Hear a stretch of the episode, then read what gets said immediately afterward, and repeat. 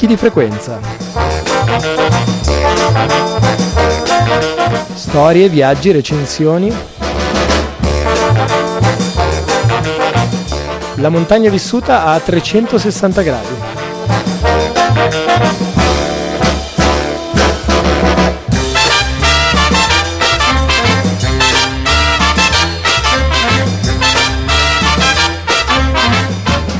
43esima puntata di Picchi di Frequenza comincia come di consueto con la rassegna stramba dei fatti della settimana di montagna ma non soltanto.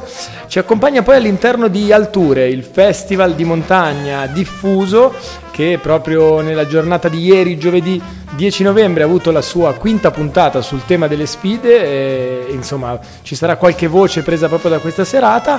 E poi, dopo aver ascoltato un po' di musica, ci accompagna verso la sua chiusura con la recensione del Sentiero Luminoso di Booming 2, recensione a cura del nostro Luca Trada.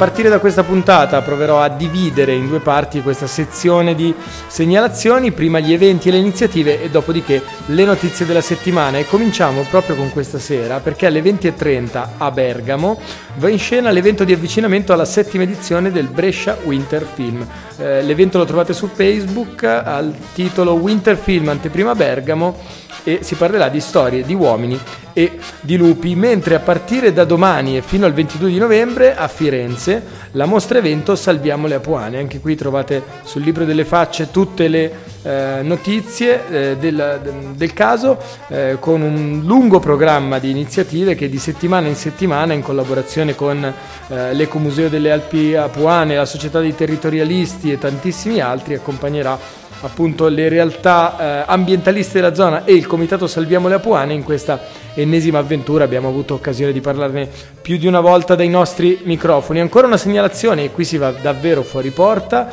perché il 13 novembre quindi tra due giorni l'Ape di Roma l'associazione proletari escursionisti sezione romana eh, ci, ci, ci offre, ci suggerisce la sua festa di tesseramento 2017 festeggiando il suo primo anno di attività.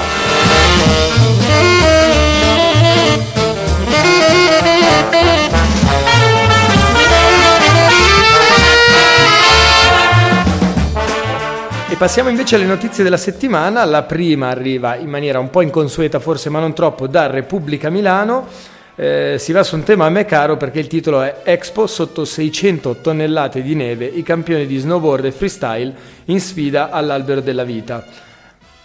Vado al testo. È arrivata la neve a Milano, non vera ma in gran quantità. Si tratta di 600 tonnellate di neve artificiale usate per ricoprire il maxi trampolino alto 47 metri e lungo 130 allestito ai piedi dell'albero della vita, zona nevralgica di Expo 2015. In questa stessa zona dal 10 al 12 novembre arriva l'evento Big Air and the City, eccetera, eccetera. La notizia si commenta da sé, avevamo decisamente bisogno di 600 tonnellate di neve artificiale in una città in cui ormai non nevica più da anni, mentre per quanto riguarda una segnalazione che è sì un appuntamento ma è accompagnata da un articolo con alcuni link anche un po' più interessanti, dal sito di dislivelli.eu abbiamo un brano uscito tre giorni fa, l'8 novembre, dal titolo Montanari per forza alla Bicocca di Milano. Si parla in questo caso di un seminario e il tema è quello della presenza di migranti nelle terre alte, eh, quello del ripopolamento, quello della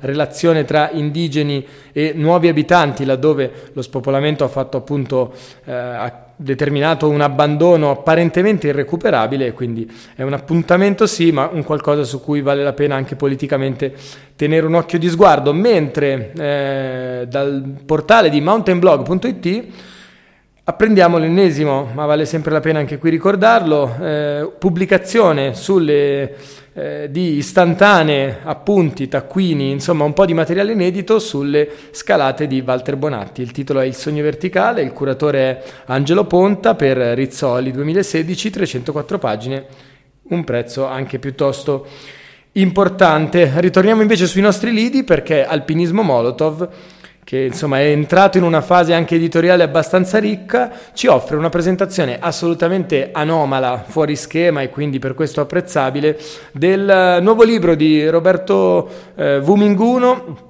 Uh, il titolo è Si parte e si torna insieme, incordata per un viaggio che non promettiamo breve, che poi è il titolo del testo. Si raccontano i 25 anni della lotta Notav. Uh, il libro è stato recentemente presentato in anteprima, prima al Festival Alta Velocità, poi al Polivalente di Bussoleno e a Rivalta. Eh, arriva adesso questa recensione che altro non è che una collettanea, un mosaico delle tanti scambi di mail all'interno appunto del circuito di alpinismo Molotov che hanno, eh, così, hanno aiutato eh, Roberto nella composizione del testo definitivo e quindi credo che valga la pena andare a sbirciare un pochino così dietro le quinte eh, che cosa avviene nella sistemazione dell'edizione definitiva di questo, di questo testo. Ultima eh, segnalazione della giornata e qui invece si torna su un tema geografico e ci spostiamo decisamente in altri lidi perché dal sito di wired.it arriva un pezzo a firma Lorenzo Longhitano dal titolo Buttate il planisfero, la mappa più accurata è questa. È stato recentemente pre- premiato con il Good Design Award una rappresentazione assolutamente inedita del globo terrestre, arriva dal Giappone, non assomiglia per nulla alle obsolete eh, carte a cui siamo abituati, nelle, nei, nei, diversi tipi di proiezione insomma, che ci hanno abituato eh, sin qui ad osservare il mondo quando viene rappresentato su carta piana. Il risultato è ottenuto dividendo la superficie sferica del globo in 96 aree, trasferendole su un tetraedro, poi appiattito in una rappresentazione bidimensionale. Come altri tentativi effettuati nel corso dei secoli, Neanche questa Autograph World Map è perfetta, ma se non altro conserva il merito di mettere in una prospettiva più obiettiva la nostra visione del pianeta. Il risultato è al primo sguardo assolutamente eh, così fuori schema, però vi assicuro che vale la pena andare a vederlo su wired.it, buttare il planisfero, la mappa più curata è questa.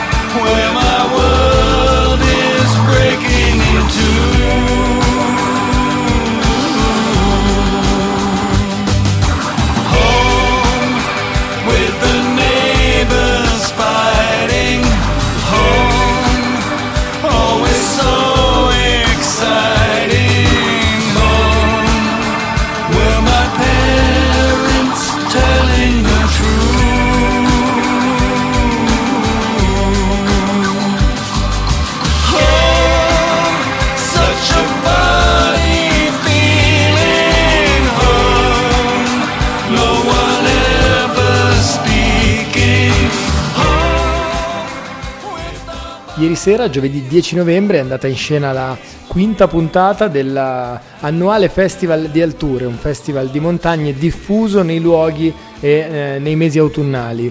Eh, il titolo, eh, il tema portante di questa quinta puntata era quello delle sfide, eh, sfide di gente che va a riabitare la montagna, eh, magari attraverso forme di orticoltura e agricoltura sostenibile, sfide di chi eh, va ad accompagnare le bestie al pascolo, le capre o, o le mucche, eh, sfide di alpinisti che affrontano la roccia con uno stile e uno spirito differente da quello eh, più consolidato e consueto, sfide di chi peregrinando per il mondo ha deciso di ritornare al suo paese per rianimare uno sci club. Eh, qualche minuto, qualche voce rubata alla serata e si parte proprio da qui con Stefano Contrini che racconta insomma il suo ritorno al paese e poi ancora una voce che parla proprio di Malgare.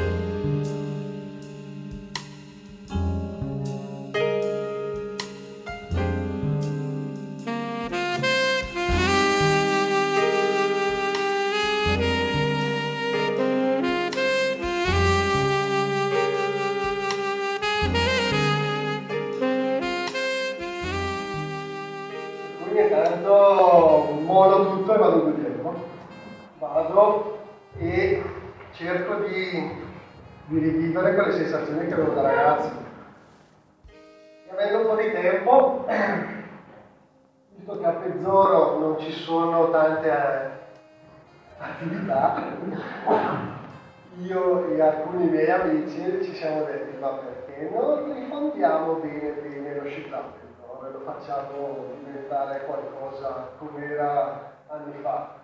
Lo scillato Zoro, vabbè, qui ci sono un po' di stellini a 70 anni, la mia pagina dei compiti quest'anno, per cui i 5 centri olimpici che vedete lì non sono lì a caso. Eh. Eh, Umberto Cordrini era stato selezionato per andare a fare l'iscita libera nel 1954. C'è gente che lo sci e la montagna nel suo momento li ha vissuti profondamente facendo le otto ore in fabbrica, ungendo le mucche e poi andando a sciare con le assi di legno sotto i Questa, questi racconti mi venivano fatti dalle nonni, mi venivano, cioè, è intriso il paese di, questa, di queste storie, per cui è normale che a un certo punto, essendo andato a Pezzorro quasi apposta, perché nessuno mi ha detto devo mettere l'ufficio dove volevo, ma io l'ho messo a Pezzorro perché volevo, volevo stare lì.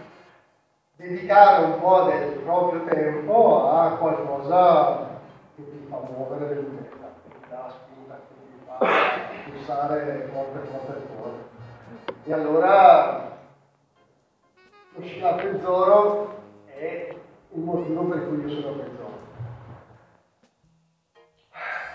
La prima riunione che abbiamo fatto, eravamo in tre, e ci siamo chiesti ma ci sarà pure qualcosa da fare a Piazzola con lo scillato e ci è venuto in mente una cosa eh, c'erano forse qualcuno di voi lo sa degli impianti di risalita che si usavano negli anni 60 70 praticamente tutti ci passavano sotto la cordina ancora installata per andare in Guglielmo da Perigolo e a un certo punto ci siamo detti no, non si può togliere quella schifezza? È così bello come Prato Verde, invece no, una ferraglia lì in mezzo alle storie.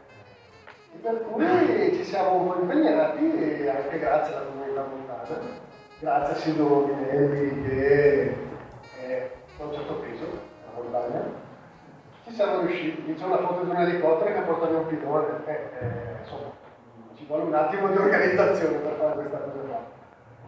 Qualcuno diceva che quella roba lì stava lì ancora 3.000 anni, Beh, in un anno e mezzo l'abbiamo portata via da quando l'avevo pensata. Per cui questa determinazione ci ha fatto dato la forza di, di capire che le cose si possono fare, volendo si possono fare. Certo che ci vuole impegno.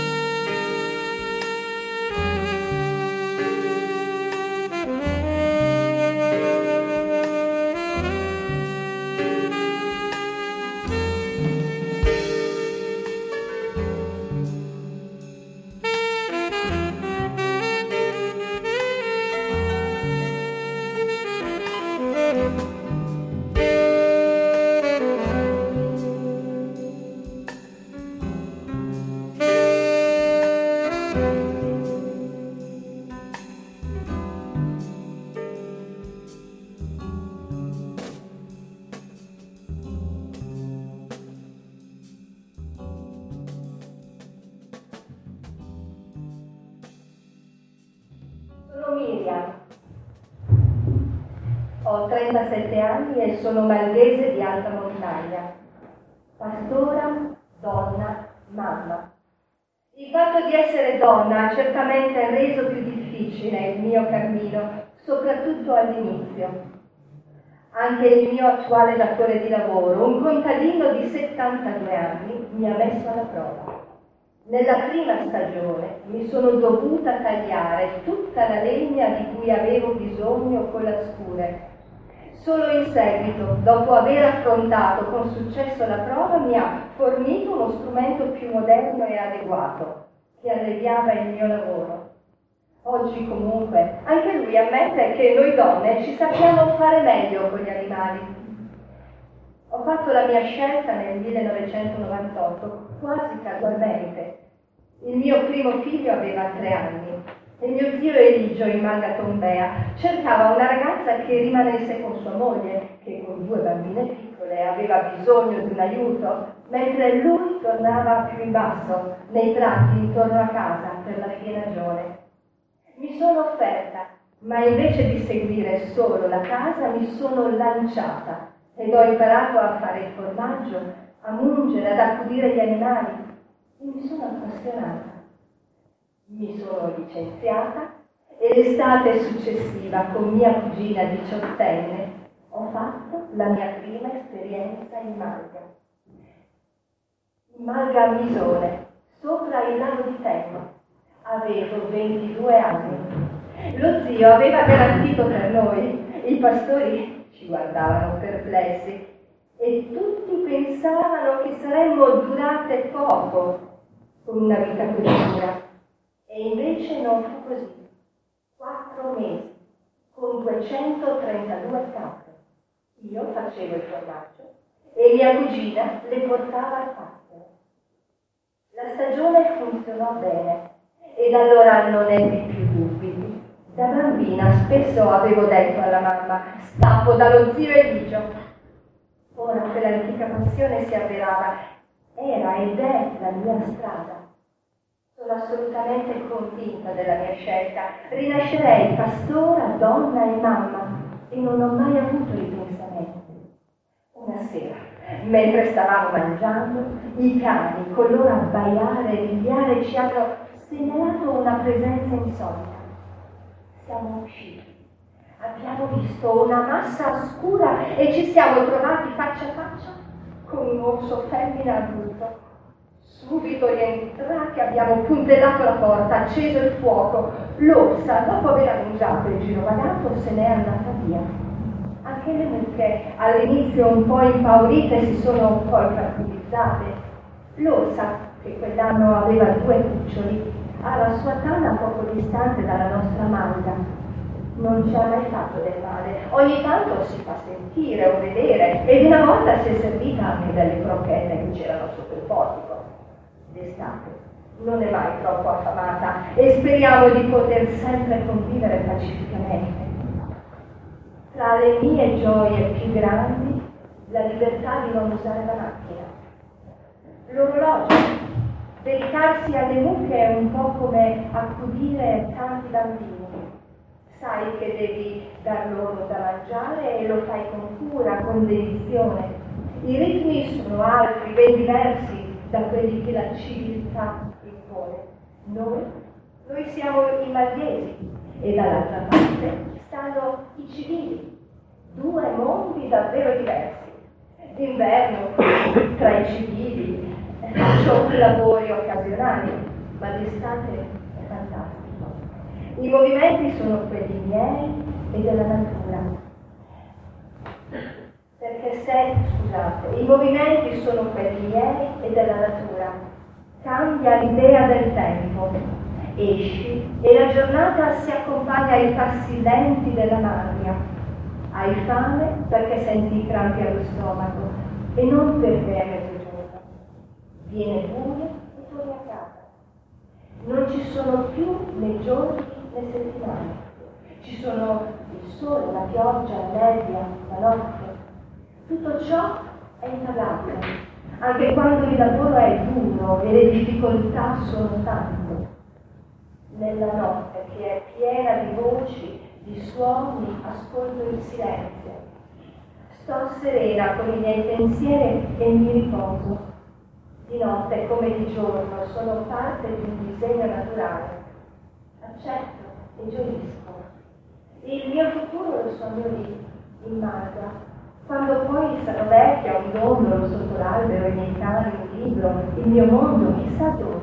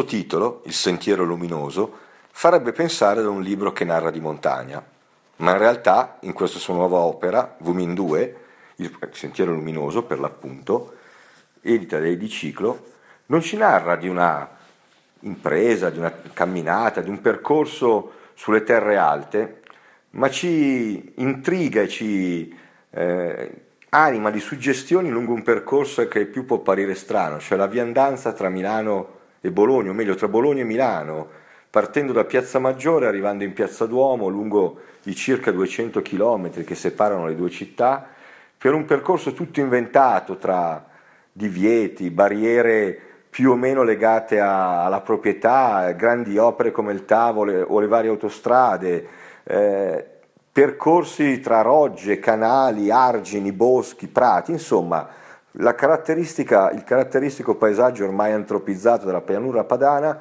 viene attraversato a piedi dal viandante Gerolamo in una sorta di ricostruzione di quei luoghi tra storia, cultura, anche leggenda e quotidianità, per farci vedere cosa? Che sostanzialmente, come ricordava anche Galeano, è il camminante, è il viandante che fa il cammino e quindi che si può essere anche escursionisti, che si può camminare sulla super cementificata e all'apparenza intraversabile a piedi pianura padana, scoprendo posti e luoghi che sicuramente non hanno magari il fascino paesaggistico delle, delle Alpi, degli Appennini, ma che possono comunque lasciare al, al camminante, al viandante il fascino e, la, e l'esperienza che appunto il muoversi a piedi permette a differenza appunto del movimento rapido che può essere quello col tavela eh, o l'auto. Questo libro, ecco, nelle sue otto tappe del cammino tra le varie province che separano Bologna da Milano, ci ricorda che nei nostri tempi appunto il camminare, il muoversi lento deve essere un qualcosa da riscoprire, da riscoprire non solo perché ci rimette eh, in una dimensione più adatta a vedere quello che abbiamo intorno, alla socialità, a conoscere i luoghi e il territorio, ma perché diventa quasi una sorta di, di risposta, di, di resistenza rispetto a un modello tutto a velocità, tutto tempi ristretti, è tutto legato appunto poi a, alle grandi infrastrutture che ci vorrebbe invece sempre più impedire la viandanza, il cammino ovunque, non solo sulla pianura, ma ahimè sempre più spesso anche nelle nostre valli. Anche questa puntata, ed era la numero 43 in compagnia di Picchi di Frequenza, volge al termine. Io vi ringrazio per essere stati in nostra compagnia. Come di consueto, come ogni singola settimana, vi invito a suggerirci idee, critiche, segnalazioni, proposte, discussioni, insomma, se avete qualcosa da raccontarci, potete farlo anzitutto all'indirizzo mail abo.inventati.org eh, sulla social network blu alla pagina picchi di frequenza o quello azzurro all'account at abuzzo3. L'idea è che questa sia una trasmissione in divenire, quindi se avete qualcosa, eh, un contributo da apportare, sentitevi liberi di diffondere questa eh, redazione altrimenti eh, decisamente ristretta. Noi, come di consueto, ci risentiamo venerdì prossimo alle ore 20 in punto sulle libere frequenze di Radio Onda d'Urto.